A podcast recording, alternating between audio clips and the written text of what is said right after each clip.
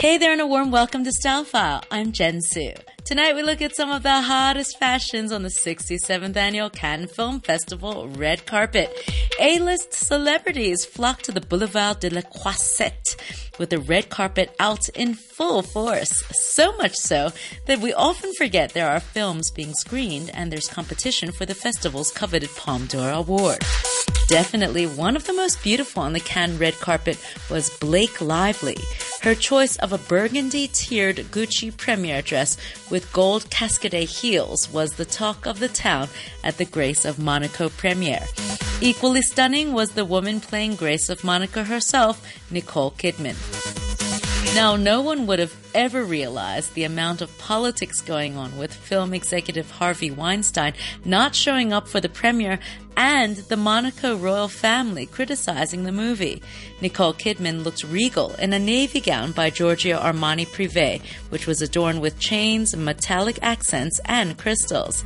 Jennifer Lawrence posed with her Hunger Games co-stars Liam Hemsworth and Julianne Moore to promote the third installment of Mockingjay Part 1. Jennifer Lawrence wore a cute Christian Dior white dress which showed off her midriff.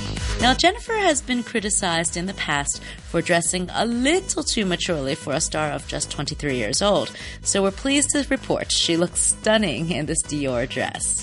Former Desperate Housewives star Eva Longoria was brave on the carpet now, remember last year she forgot to wear underwear?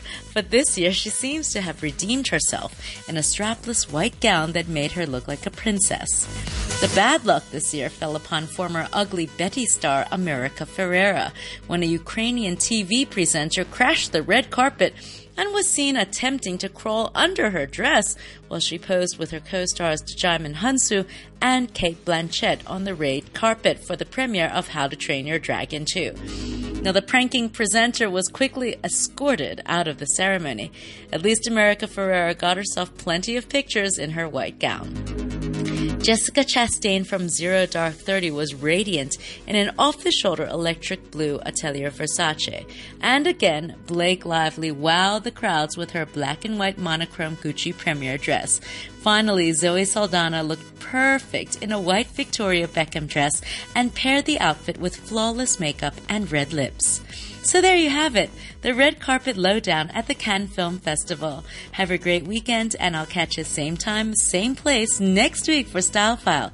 Tweet us your favorite stars and styles at Teen Time RTHK or to me at Jennifer underscore Sue. Now